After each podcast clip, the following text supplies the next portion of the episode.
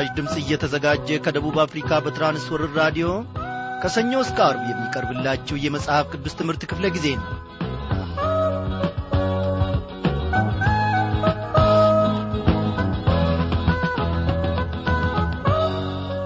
ወዳጆቼ እንደ እግዚአብሔር ያለ ታላቅ ማን ነው እንደ እግዚአብሔር ያለ ብርቱስ ማን ነው ዛሬ ልባችን በእግዚአብሔር ደስ ይለዋል። ነገንም እንዲሁ በእግዚአብሔር ደስ ይለዋል። አዎ እኛ ሁኔታዎችን በማየት የምንለዋወጥበት እምነትን እግዚአብሔር አልሰጠንም። እግዚአብሔር በፈተናም በደስታም በተራራም በሸለቆም በእርሱ የሚደገፍ በእርሱ የሚታመን እግዚአብሔር አሸናፊ እንደሆነ የሚያምን እምነትን እነሆ በልባችን ውስጥ አትሞልናልና ደስ ይለናል። አዎ ዛሬ ታይቶ ነገ የሚጠፋ እምነትን አይደለም እግዚአብሔር እየሰጠን። እግዚአብሔር አምላካችን በዙፋኑ ላይ ከሆነ እኛን ማን ያስደነግጠናል? ማንስ ያስፈራናል? እግዚአብሔር ብርቱ ነው ወዳጆቼ። ዛሬ ተከታታዩን የማቴዎስ ወንጌል መጽሐፍ ጥናታችንን አብረን በጌታ መንፈስ ቅዱስ አስተማሪነት አንድ ላይ እንመለከታለን። በዚህን ሰዓት ራዲዮናችሁን እከፍታችሁ ከቤተሰቦቻችሁ ጋር ከጓደኞቻችሁ ጋር ወይንም ደግሞ ለብቻችሁ ቁጭ በማለት በራችሁን ዘግታችሁ ኖ መጽሐፋችሁንና መጻፊያ ደብተሮቻችሁን አዘጋጅታችሁ በመጠባበቅ ላይ ያላችሁትን እንዲሁም ደግሞ በማይመች ሁኔታ ውስጥ መሆናችሁ የእግዚአብሔርን ቃል ለማድመጥ ስትሉ ራዲዮናችሁን ድምፅ ዝቅ አድርጋችሁ ወደ ጌታ ማድ የቀረባችሁትን ሁሉ እግዚአብሔር በዚህን ሰዓት በበረከቱ እንደሚገናኛችሁ አምናለሁ። አምላኬና ጌታዬ ውዴም ደግሞ ይህንን ያደርጋል። ሃሌሉያ! እግዚአብሔር በዚህን ጊዜ ወገኖቼ በእኛ መካከል ነው። ሊያስተምረን ቃሉንም ደግሞ ከጸባወቱ ሊያፈስልን ደስ ይበለን። አዎ ደስ ይበለን። የእግዚአብሔርን ብርታት ፈጽሞ የሚተካው ምንም ነገር የለምና ከአማልክትም መካከል እሱን የሚመስል የለምና። እንዲህን በላ።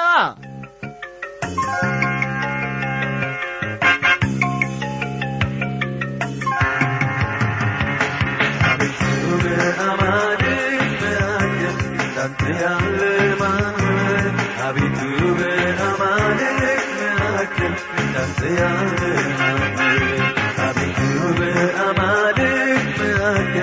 እንዳንተ ያለ ማን አቤቱ በአማልክ መካከል እንዳንተ ያለ የተፈራ የተከበረ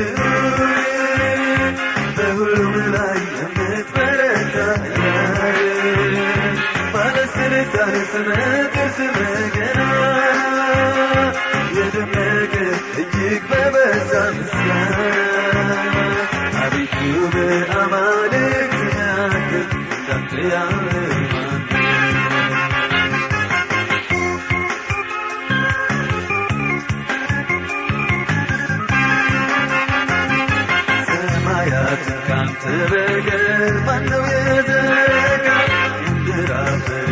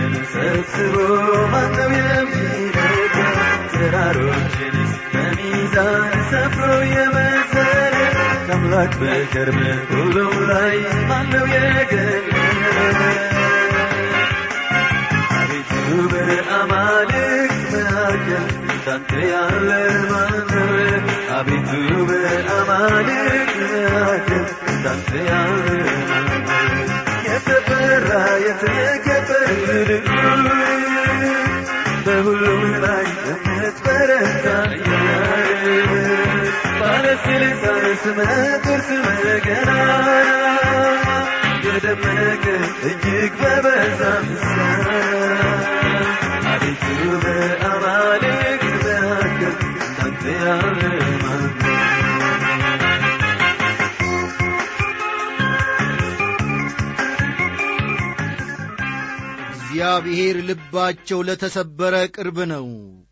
መንፈሳቸው የተሰበረውንም ያድናቸዋል። የጻድቃን መከራቸው ብዙ ነው። እግዚአብሔርም ከሁሉ ያድናቸዋል። እግዚአብሔር አጥንቶቻቸውን ሁሉ ይጠብቃል። ከእነርሱ አንድ አይሰበርም። ኀጢአተኞችን ክፋት ይገላቸዋል ጻድቃንንም የሚጠሉ ይጸጸታሉ የባሪያዎቹን ነፍስ እግዚአብሔር ይቤዣል በእርሱም የሚያምኑ ሁሉ አይጸጸቱም ይላል የእግዚአብሔር ቃል። ንጸልይ። አዎ ጌታዬና አምላኬ ሆይ ዛሬም ደግሞ ወደ አንተ እንጮኻለን። ዛሬም ልባችን ተሰብሮ በፊት ቁጭ ብለናል። እግዚአብሔር ሆይ አንተን በመፍራት አንተን በማክበር ኦ እግዚአብሔር አባታችንና አምላካችን ሆይ በግራም በቀኝም የሚበዥን ከፊትም ከኋላም የሚበዥን እንዳንተ ያለ ሌላ ማንንም አላገኘንም። ዛሬ የተመኘነውን ብንጨብጠው እግዚአብሔር ሆይ ነገ ደግሞ ይከዳናል ወረቱም ያልቃል። ያንተ ግን ጌታዬ ሆይ እየገነነ እየገነነ እየገነነ ይሄዳል እንጂ እግዚአብሔር አባቴና አምላኬ ሆይ በክረምትና በበጋ ምክንያት ሁኔታዎች ሲፈራረቁበት አይደበዝዝም። የሰጠንን ታላቅን እምነት ከውስጣችን ነጥቆ የሚያወጣ ማንም የለምና ደስ ይለናል ባንተ። እግዚአብሔር አባታችንና አምላካችን ሆይ ነፍሳችን በአንተ ስለ ታመነች እኛም በአንተ ስለ ተደገፍን የሚያስጨንቀንን በሥራችን ትጥላለ የሚያውከንን ትበትናለ መብረቅህን ትልካለ እነሆ እግዚአብሔር አምላኬ ሆይ ነጎድጓድህንም ከሰማይ ትልካለ ታሰማለ ኦ እግዚአብሔር ሆይ ከፊት ለፊታችን የተሰለፈውን ሊወጋ ያለውንም ሁሉ ስለምትደመስስልን ክብር ለስም ይሁን። የልጆችህ ታዳጊ የእስራኤል ቅዱስ እግዚአብሔር እንዳንተ ያለ ማንም የለምና እናመሰግንሃለን። እንወዳለን እግዚአብሔር አምላካችን ሆይ። ምርኩዛችንና ጋሻችን ጥሩር ጋሻችን ስለሆንክልን እናመሰግንሃለን። አዎ እግዚአብሔር ሆይ በአንተ ስለ ታመንን አንጸጸትም። እግዚአብሔር ሆይ የዕለት እንጀራችን አንተነ ስለዚህም እስትንፋሳችን ሆነሃልና ክብር ለስም ይሁን። በዚህች ምሽት ደግሞ በእኛ መካከል ተገለጥ በወገኖቼ ቤት ተገለጥ በወገኖቼ ሕይወት ተገለጥ ወገኖቼ በያዙትና በጨበጡት በትልቁም በትንሹም ነገራቸው እንድትገለጥና እንድትባርክ እለምንሃለሁ። የቀረውን የሕይወታችንን ዘመን እርምጃችንን እግዚአብሔር ሆይ በቀናችሁ በአንተ መንገድ ላይ አድርገን። ሰላሳና ስልሳ መቶ ፍሬ እንድናፈራልህ እርዳን። እግዚአብሔር ሆይ ቃልህን ስንማር አስተማሪውን መንፈስ ቅዱስ ልከህ ደግሞ እንድትናገረን እንድትገጽጸን እንድትናገረን መንገድህንም ደግሞ እግዚአብሔር እንድታሳየን እንለምንሃለን። ስለ ሰማየን ስምህ ይባረክ። ሁሌም ሰምተናልና ክብር ለስምህ ይሁን።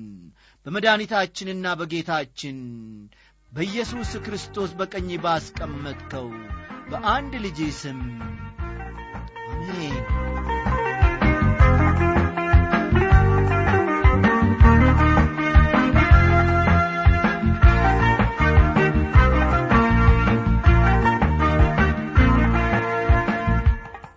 አድማጮች በትናንትናው ክፍለ ጊዜያችን በዚህ ምዕራፍ ውስጥ ማለትም በምዕራፍ ስድስት ውስጥ ውጫዊ የሆነው የሃይማኖት ሥርዓትና የእውነተኛ ጸሎት ምልክት የሚሉትን ርዕሰ ጉዳዮች እስከ ቁጥር ስምንት ድረስ ተመልክተን ነበር። ዛሬ ደግሞ የጌታችንን ጸሎትና ሌሎችንም ነጥቦች ከቁጥር ዘጠኝ ጀምረን ጌታ በረዳን መጠን አብረን ከእርሱ እንማራለን።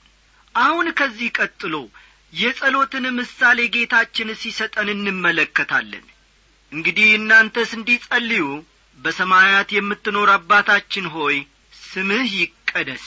በማንኛውም ዐይነት ሁኔታ ውስጥ ላሉ ክርስቲያኖች ይህ የጌታችን ጸሎት እጅግ ተደናቂና ምሳሌያዊ ወይም ደግሞ ትምህርት የሚሆን ጸሎት ነው። ይህ የጌታችን ጸሎት ተብሎ የሚጠራው ጸሎት የጌታችን የራሱ ጸሎት ሊሆን እንደማይችል እናስተውል። ይህን ጸሎት መጸለይ አይችልም። ከእኛ ጋር ሆኖ አባታችን ሆይ ማለት አይችልም። ምክንያቱም የልጅና የአባትነት ግንኙነታቸው መለኮታዊ ነው። እኔ ለምሳሌ የእግዚአብሔር ልጅ የሆንኩት በክርስቶስ በኩል ባለኝ እምነት ላይ ተመስርቼ ነው። ስለዚህ ክርስቶስ ከእኔ ጋር ሆኖ አባታችን ሆይ ማለት አይችልም። በሰማያት የምትኖር ብለን ስንጸልይ እግዚአብሔር በሰማይ ላይ እስረኛ ሆኖ ይኖራል ማለታችን አይደለም። እርሱ ከዚያም በላይ ነው እርሱ በሁሉም ቦታ ይገኛል። ከፍጥረት ሁሉ በላይ ነው። እርሱ በዙፋኑ ላይ ሆኖ ዓለምን ፍጥረትን ሁሉ የሚቈጣጠርና የሚገዛ ብቸኛ አምላክ ነው። ስምህ ይቀደስ። እግዚአብሔር የሚለው ስም የእግዚአብሔርን ማንነት በግልጽ የሚናገር ነው። እኛ ሰዎች በምን መንገድ የእግዚአብሔርን ስም ልንቀድስ እንችላለን? በእኔ እምነት በራሳችን ኑሮ የእግዚአብሔርን ስም ልንቀድስ እንችላለን አብርሃም ወደ ከነአን በወረደና መሰዊያ በሠራ ጊዜ በመንገድ ያልፉ የነበሩ ከነአናውያን አዲስ ሰው በጎረቤታቸው እንዳለ አስተዋሉ። አብርሃም በሄደበት ቦታ ሁሉ ለእግዚአብሔር መሰዊያ ይሠራ ነበር። ስለዚህ አብርሃም ከከነአናውያን ጋር መኖር ሲጀምር በጣም ታማኝ እንደሆነ ተገነዘቡ። አብርሃም የሚናገረው ማንኛውም ነገር መታመንን በውስጣቸው ይፈጥር ነበር። በመጨረሻም ወደ አንድ ማጠቃለያ ደረሱ።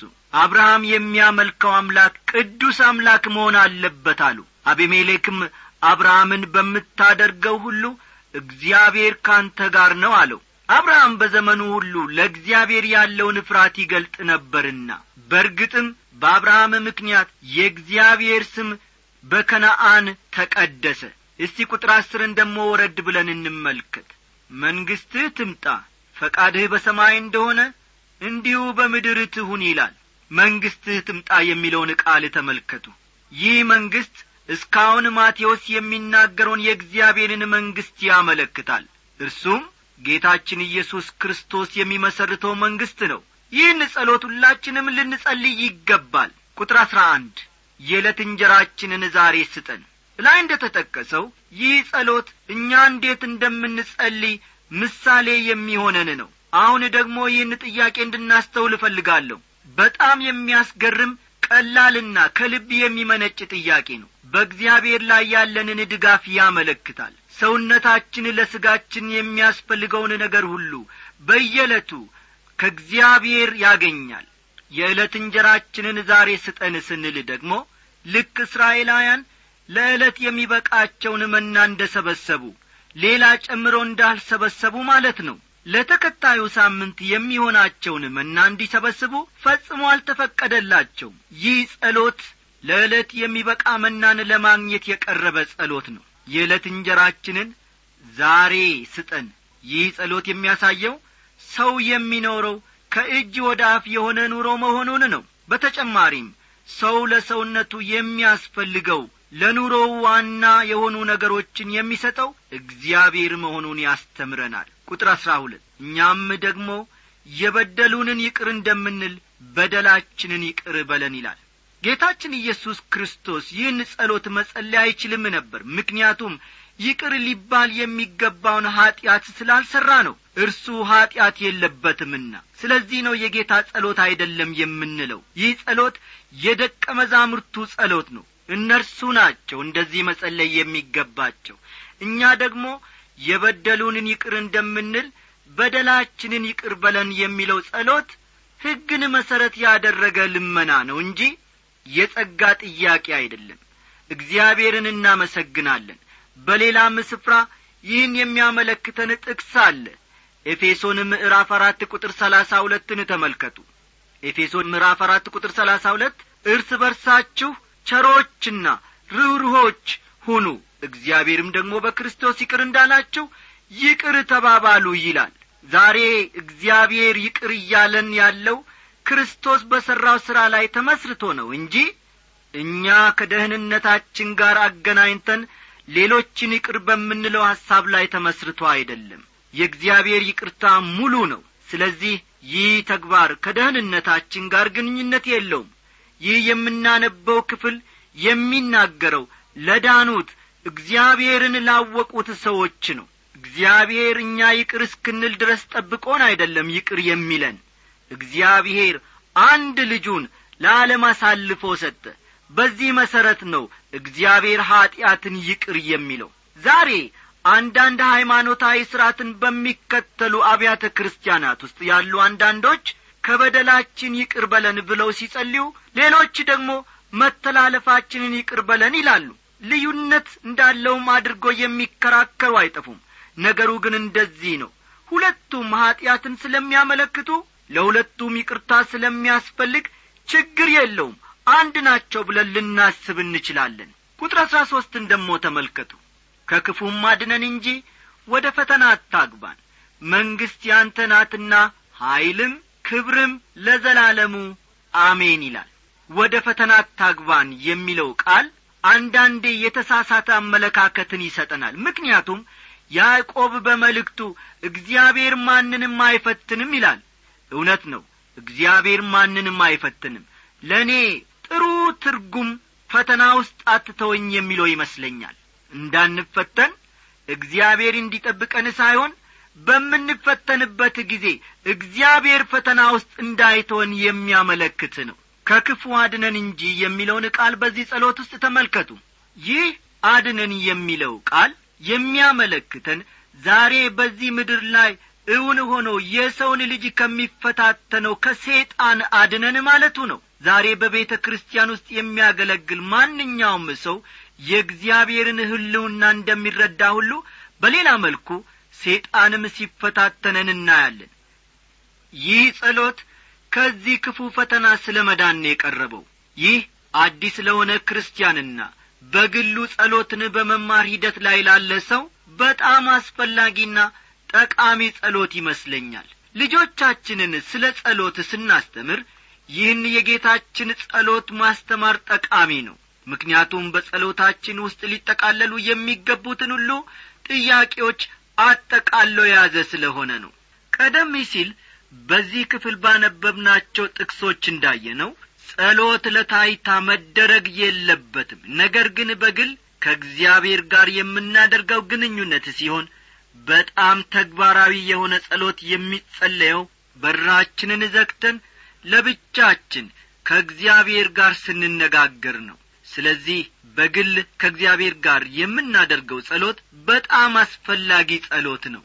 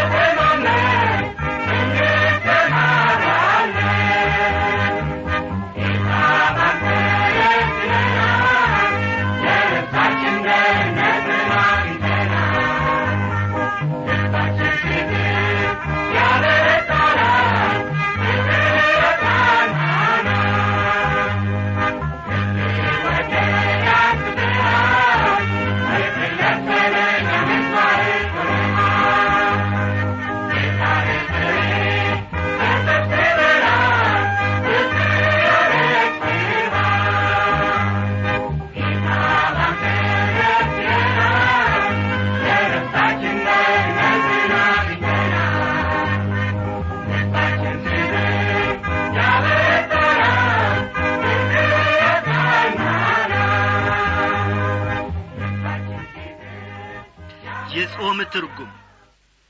ማቴዎስ ስድስት ቁጥር አሥራ ስድስትን ተመልከቱ። በዚህ ክፍል ጌታችን ወደ ሌላ ሐሳብ ሲሄድ እናያለን። እንዲህም ይላል ስትጦሙም እንደ ግብዞች አትጠውልጉ ለሰዎች እንደ ጦመኛ ሊታዩ ፊታቸውን ያጠፋሉና እውነት እላችኋለሁ ዋጋቸውን ተቀብለዋል ይላል። መጾም ዛሬ ለእያንዳንዱ አማኝ አስፈላጊና ጠቃሚ ነው የሚጠቅመን ግን በግል ከእግዚአብሔር ጋር በምናደርገው ግንኙነት ነው እንጂ ለመታየት በምናደርገው መንገድ አይደለም። ቁጥር አሥራ ሰባትንና አሥራ ስምንትን ደሞ እንመልከት። አንተ ግን ስትጦም በስውር ላለው አባትህ እንጂ እንደ ጦመኛ ለሰዎች እንዳትታይ ራስህን ተቀባ ፊትህንም ታጠብ በስውር የሚያይ አባትህም በግልጥ ይከፍልሃል ይላል። ገንዘብን ማግኘትና የሀብት ትርጉም የሚቀጥለው የጌታችን ሐሳብ ደግሞ ስለ ገንዘብ ነው።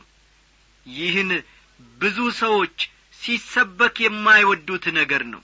ቁጥር አሥራ ዘጠኝና አንድ ላይ እንደዚህ ይለናል። ብልና ዝገት በሚያጠፉት ሌቦች ቆፍሮ በሚሰርቁት ዘንድ ለእናንተ በምድር ላይ መዝገባት ሰብስቡ። ነገር ግን ብልም ዝገትም በማያጠፉት ሌቦችም ቆፍሮ በማይሰርቁት ዘንድ ለእናንተ በሰማይ መዝገብ ሰብስቡ መዝገብህ ባለበት ልብህ ደግሞ በዚያ ይሆናልና ይላል። ሰዎች ብዙ ጊዜ በሞኝነት ሲያስቡ ገንዘብን መንፈሳዊ በሆነ መንገድ መጠቀም እንደማንችል ይናገራሉ። ገንዘብ ቁሳዊ ነገር ብቻ እንደሆነ ስለሚያስቡ ነው። ነገር ግን ጌታችን በዚህ ስፍራ እንደሚያስተምረን መዝገብን በሰማይ ሰብስቡ ይለናል። ይህ እንዴት ይቻላል? ዛሬ በባንክ ከማከማቸት ያለንን ገንዘብ ለጌታ ሥራ እንስጥ። በትክክል የምንሰጠው ግን ለጌታ ሥራ መሆኑን እናስተውል እንመርምረውም። በርግጥ ለጌታ ሥራ የምንሰጠው በሰማይ መዝገብ እንደሚያከማችልንም እናረጋግጥ። በትክክል ወንጌልን ለማሰራጨት የእግዚአብሔርን መንግሥት ለማስፋፋት የምንሰጠው ስጦታ በሰማይ መዝገብን ያጠራቅምልናል። እንግዲህ በዚህ መንገድ ነው በሰማይ መዝገብ መሰብሰብ የሚቻለው መዝገባችን በሰማይ ከሆነ ልባችን ደግሞ በዚያ ይሆናል። አብዛኛው ያለን ሀብት በባንክ ሳይሆን በሰማይ ከሆነ ልባችን ደግሞ የበለጠ ወደዚያ ይሆናል። ምድራዊ ወይም ደግሞ ቁሳዊ ከሆኑ ነገሮች ጋር ክርስቲያን ሊኖረው ስለሚገባ ኅብረት ማቴዎስ ምዕራፍ ስድስት መልእክቱን የሚያጠቃልለው ጌታችን ቁሳዊ ስለ ሆኑ ነገሮች በሚናገረው ንግግር ነው ቁሳዊ ለሆኑ ነገሮች ብዙም ትኩረት እንዳንሰጥ ነው የሚነግረን። ለምሳሌ ቁጥር ሀያ ስድስትን ተመልከቱ። ወደ ሰማይ ወፎች ተመልከቱ። አይዘሩም አያጭዱምም በጐተራም አይከቱም። የሰማይ አባታችሁም ይመግባቸዋል። እናንተ ከእነርሱ እጅግ አትበልጡምን? ሲል እናየዋለን። ወፎች አይዘሩም አያጭዱም በጐተራማ አይከቱም። እኔና እናንተ ግን ይህን ሁሉ ማድረግ እንችላለን። ትንሿ ወፍ ግን ለኑሮዋ እግዚአብሔርን ትተማመናለች። እኛም ከዚህ ተምረን ለኑሮአችን መተማመን ያለብን እግዚአብሔርን ነው። እናንተ ከእነርሱ እጅግ አትበልጡም። ይህ ማለት እኛ ፍርድ የለብንም። እግዚአብሔር ይህን ችሎታ ስለ ሰጠን ማለት አይመስለኝም። ነገር ግን ዋናው ሐሳብ ለነገው ኑሮአችን ተጨንቀን መኖር የለብንም አስፈላጊና ዋና ነገር እግዚአብሔርን መታመን ነው። ቁጥር ሀያ ስምንትን ደሞ ልብ በሉ። ስለ ልብስ ስለ ምን ትጨነቃላችሁ? የሜዳ አበቦች እንዴት እንደሚያድጉ ልብ አድርጋችሁ ተመልከቱ። አይደክሙም አይፈትሉም ይላል። እዚህ ላይ የምናየው ነገር ክርስቲያን መልበስ ቢኖርበትም መጨነቅ የለበትም እንደሚል ነው። እግዚአብሔር በልብስ በሚሆነው ውበቱ አይደሰትም። እግዚአብሔር ትኩረት የሚሰጠው ለውስጣዊ የክርስቲያን ውበት ነው። ባለን ነገር መዋብ እንችላለን መጨነቅ ግን የለብንም። ቁጥር ሀያ ዘጠኝን ደሞ ወረድ ብለን እንመልከት። ነገር ግን እላችኋለሁ ሰለሞንስ እንኳ በክብሩ ሁሉ ከእነዚህ እንዳንዱ አልለበሰም ይላል። በዚህ ስፍራ ልብስ ለብሶ ማማሩ ወይም ደግሞ መዋቡ መልካም ነው። እግዚአብሔር ግን ያለንን እንደሚገባ አድርገን ነው እንጂ ለመዋብ መጨነቅ አይደለም ወይም ደግሞ የለብንም። ቁጥር ሰላሳን አሁንም ወረድ ብላችሁ ተመልከቱ። እግዚአብሔር ግን ዛሬ ያለውን ነገም ወደ ቶን የሚጣለውን የሜዳን ሳር እንዲህ የሚያለብሰው ከሆነ እናንተ እምነት የጐደላችሁ እናንተማ ይልቁን እንዴት ሲል እንመለከታለን። ብዙ መጨነቅ አያስፈልግም ወገኖች ምድራዊ ነገር የኑሮአችን ዋና ዓላማና ግብ መሆን የለበትም። ነገር ግን አስቀድማችሁ ቁጥር ሰላሳ ሦስት እስከ ሰላሳ አራት ያለውን ቦታ ተመልከቱ። የእግዚአብሔርን መንግሥት ጽድቁንም እፈልጉ ይህም ሁሉ ይጨመርላችኋል። ነገ ለራሱ ይጨነቃልና ለነገ አትጨነቁ። ለቀኑ ክፋቱ ይበቃዋል ይላል። ለነገ መጨነቅ አስፈላጊ አይደለም ለወፎችና ለአበቦች የሚጠነቀቀው እግዚአብሔር ወገኖቼ ለእኔና ለእናንተም ይጠነቀቃል። ዋናው ነገር ግን እርሱን በሕይወታችን ልናስቀድም ይገባናል።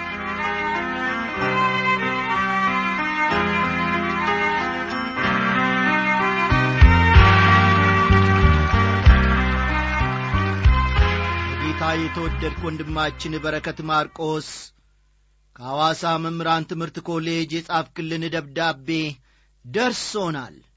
ውድ ወንድማችን በረከት ማርቆስ የእግዚአብሔር አብ ፍቅር የልጁም የኢየሱስ ክርስቶስ ሰላምና ጸጋ ባለህበት ስፍራ ይብዛል ይጨመርልህ እያልን እኛም ሰላምታችንን በዚህ በአየር ሞገድ አማካኝነት በራዲዮ እናቀርብልሃለን።